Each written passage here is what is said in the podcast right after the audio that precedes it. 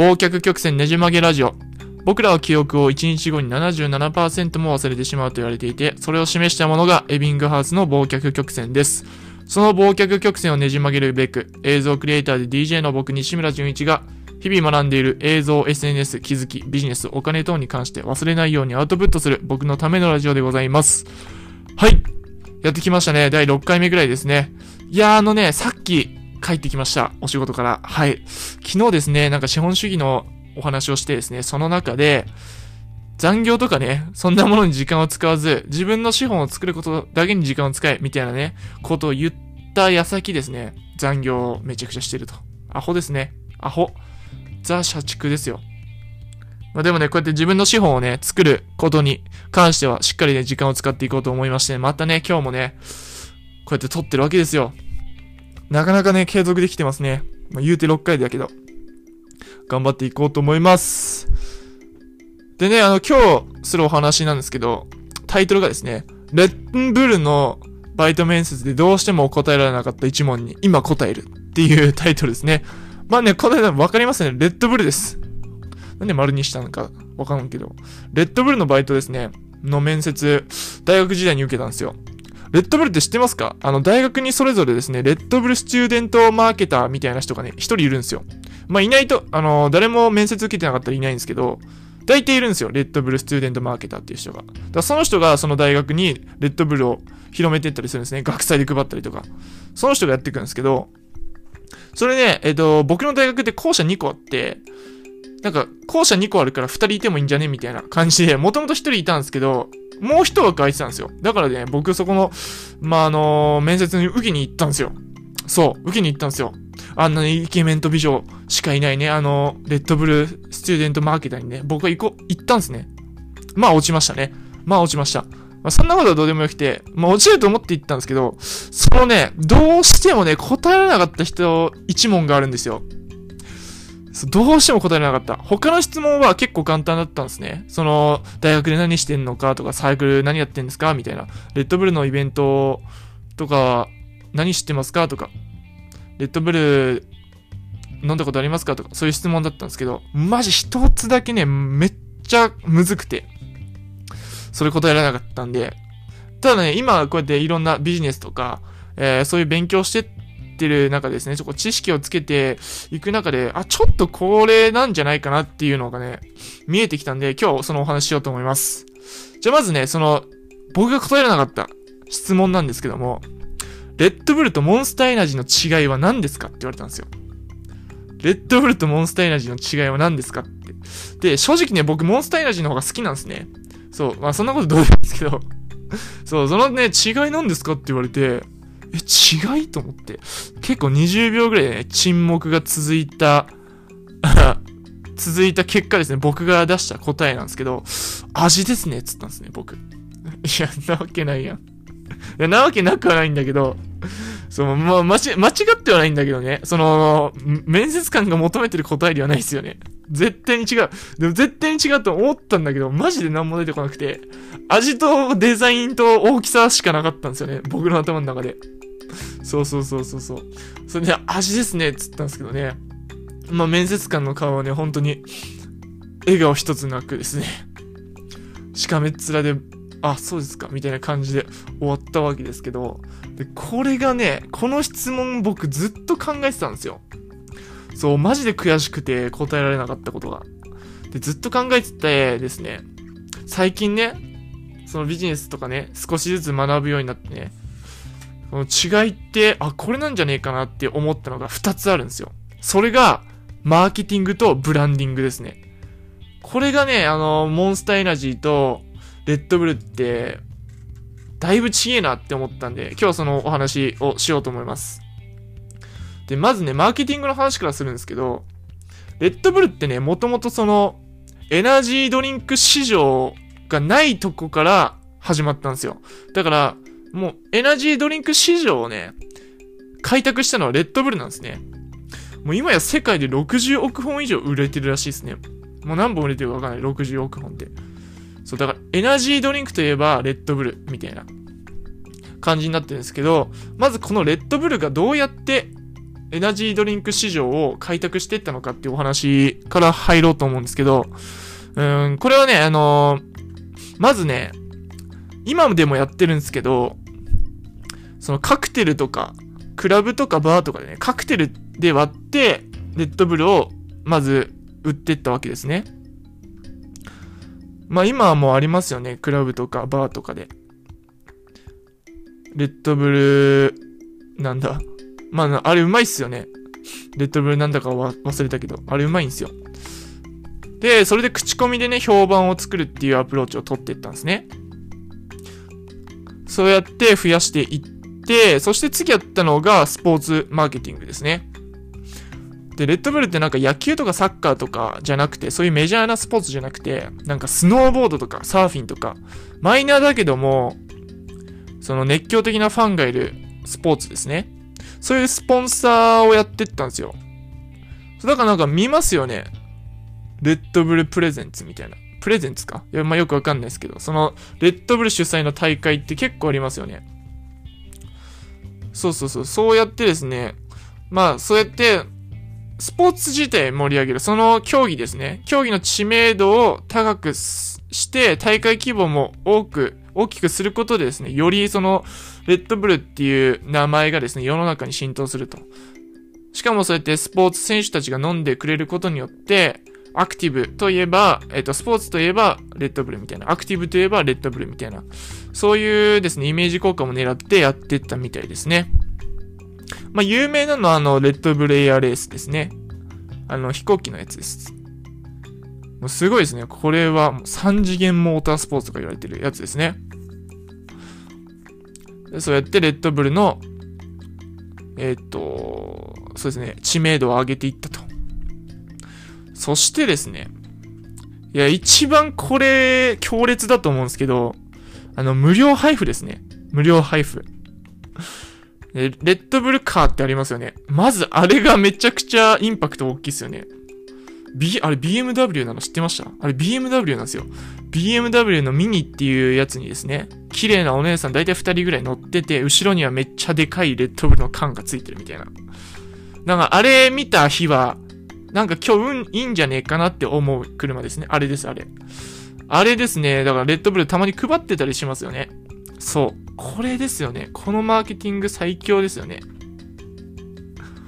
で、この、まあ配布なんですけど、例えば何ですかね、イベントをしている会場の前とか、うん、僕もらったことあるのは本当に就活してた帰り道とか、就活に行く前とかですね。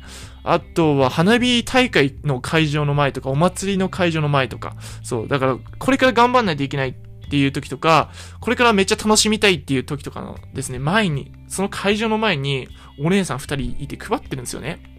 そうそうそう。まあ、これっていうのはね、だからそういう、今から楽しむとか、頑張らないといけない時のため、時の前はこのレッドブル飲みましょうみたいな。まあ、ある意味洗脳みたいな感じですよね。そう。そしてね、やっぱこう体験ですよ。で、あんなお姉さんにね、綺麗なお姉さんにこのレッドブルがなんか知らんけど無料でくれるんですよ。開けてくれてね。そうで、飲めると。無料で、あの200何十円が無料で飲める。そう、体験をですね、その記憶に残すという、こういうマーケティングですよね。だから、その、アクティブ。だから、例えばね、一回もレッドブルとかそういうエナジードリンクを飲んだことない人にもこのレッドブルを無料配布することによって、あ、これがエナジードリンクなんだ。っていうね、記憶にも残るじゃないですか。これがエナジードリンクなんだ。エナジードリンクイコールレッドブルってなるわけですよ。これがすごいっすよね。なかなかモンスターってやってないじゃないですか。モンスターたまになんか新商品出した時僕一回だけもらったことあるんですけど、なかなかモンスターはやんなくて、そしてね、ここまでね、凝ってないですよね。無料配布に関しては。そう、このね、マーケティングは最強ですよね。そしてなんか、レッドブルガールって、知ってますあれ、化粧とかもなんか統一されてるみたいなんですよ。そうそうそうそう。で、なんか、会話とかもしてくれるじゃないですか。翼を授かりませんか？みたいな。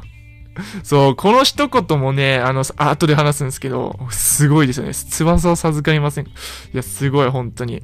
なんで俺あの時味って答えたんだろうな。マジでいや、やばいっすよね。そうそうそう。でね、これって、あとめっちゃ、めちゃくちゃ大量に配ってるわけじゃないですよね。もう、死ぬほど大量に配ってるわけじゃなくて、あの、ミニっていうね、ちっちゃい車に乗って、で、なんか、ちょっと肩からぶら下げてるあの、なんすか保冷剤いっぱい入ってるあの、カバンの中にね、何本か、何十本かね、レッドブルがあって、それを配ってて、で、なかなか会えないですよね。まあ、会う機会も結構あるけど、なかなか会えないと。こういうね、なんか、レア感を出していってるわけですよ。だからレッドブルもらったのめっちゃ嬉しいじゃないですか。そう、こういうマーケティングしてるんですよね。すごいですよね。そう。そしてね、僕が話したかったのもブランディングの話なんですよね。このマーケティングもまあすごいんですけど、ブランディングが特にね、レッドブルやべえなと思ってて。そう。じゃまずね、ブランディングって何なのかっていう話なんですけど、ブランディングってね、例えばで、ね、自分がいて、うーん、まあ、人がいると。自分対人ですよね。で、マーケティングっていうのは、あなたが好きですっていう、いうことです。意味伝わんねえな、これ。マーケティングっていうのは、あなたが好きです。って言って、ワンチャン、私も好きですって言ってくれるかもしれない。それがマーケティングですね。で、広告っていうのは、もういろんな人に、好きです、好きです、好きです、好きです、好きです、好きですっていうのが広告なんですよ。そう、広告です。で、PR っていうのは、自分がいて、その第三者に、第三者が、あいつ、お前のこと好きみたいだよ。みたいな。これが PR ですね。これ PR です。自分がいたけど、自分が好きな人にですね、えっと、友達を使って、その友達があいつお前のこと好きみたいだよ、みたいなことを言うと。これが PR です。で、ブランディングっていうのは、相手から自分に告白してくる。あなたが好きですって言われるんですよ。そう。意味わかります？そう、意味わかんないと思うな。まあ、あの、ブランディングってだから自分が好きですって言うんじゃなくて、相手にどう好きですって言わせるかっていうことなんですよ。そう、これがブランディングなんですよ。ブランディングなんですけど、で、このブランディングにはね、大事なことがね、3つあってですね、1つがですね、ブランドコンセプト。ブランドコンセプトです。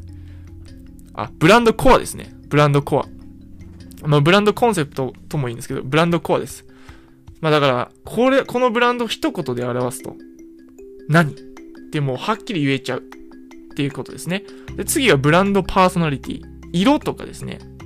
そういうもうブラン、このブランドといえばこれ、みたいな。そういうものですね。色ですね。そしてブランドポジション。1位に、この業界では1位です、みたいな。それポジションですね。で、この3つっていうのが大事なんですけど、これね、レッドブル。全部ね、もうバチバチなんですよ。ガチガチに固まってるんですよ、レッドブルって。じゃあまずブランドコアですね、ブランドコア。これさっきあの、レッドブルガールのお姉さんが言ってたと思うんですけど、翼を授けるですよね。もう、これすごくないですか？もう、僕ね、このブランドコアがね、こんなにすぐ言えるブランドってなかなかないと思うんですよ。なかなかないですよね。レッドブルといえば、翼を授ける。もうすぐ出てくるじゃないですか、これ。これってあの、CM とかでも言ってますよね。翼を授けるって。そこでお姉さんもこの翼を授ける。翼を授かったことありますか？みたいな聞いてきますよね。そう、このブランドコアが徹底してるんですよ。本当に徹底してる。そしてブランドパーソナリティですね。マークあのなんか、牛。牛のマーク。赤い牛のマークに青じゃないですか。もうこれも徹底してますよね。でもパッと浮かぶじゃないですか。色が。そしてブランドポジション。もうエナジードリンクといえば、レッドブルですよね。そうそうそう。このブランディングがめちゃくちゃすごいんですよ。で、そのために、あの、だからスポーツ、あの、スポンサーとかもやってるじゃないですか。だからもうこのスポーツといえば、レッドブルみたいな。そこでもブランディングができてしまった。何々といえば、レッドブルみたいな。このポジションを取るのがね、レッドブルめちゃくちゃうまいなと思ってて。それがね、モンスターとの大きな違いだと思うんですよ。ま、モンスターもね、やってることやってるんですけど、レッドブルほどね、例えばモンスターエナジー一言で言うと、わかんないですよね。爪3本、爪の後3本、みたいな ことしか言えないじゃないですか。そうそう、だからブランドパーソナリティ、色は、まあ、形ね、あのメーカーのあのブランドのロゴはね、確かにめちゃくちゃ印象的だけども、色って言ったら、あ、まあ緑か。まあここはできてるか。だブランドポジションって言ったら、まあ何ですかね。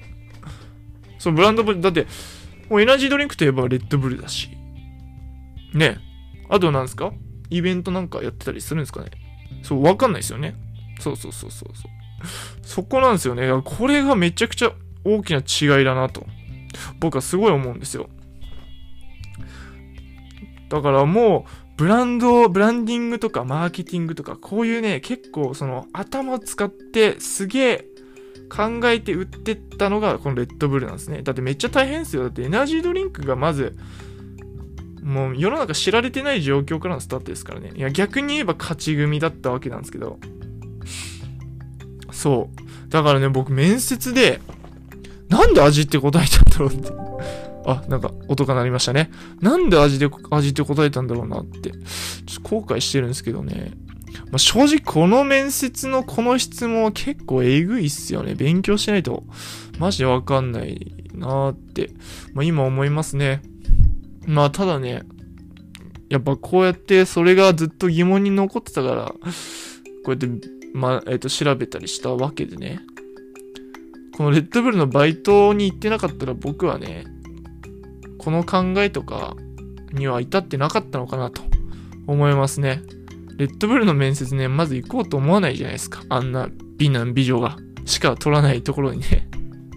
そうそう、もう僕もね、なんかね、相談した、相談っていうか、その、大学にいた一人いたんですよ、レッドブルスチューデントの人がね。で、その友達がですね、その友達の人が僕と知り合いだったんですね。だからその人にちょっと相談とかしたんですけど、そのね、レッドブル、もともといたレッドブルの大学にいた一人のね、レッドブルスチューデントの人が、もう、お前じゃ絶対無理だみたいなこと言ってたみたいな。それでも僕行きましたからね。関係ないみたいな。まあ落ちましたね。まあでも本当にいい経験だったなと、この質問えぐかったっすね。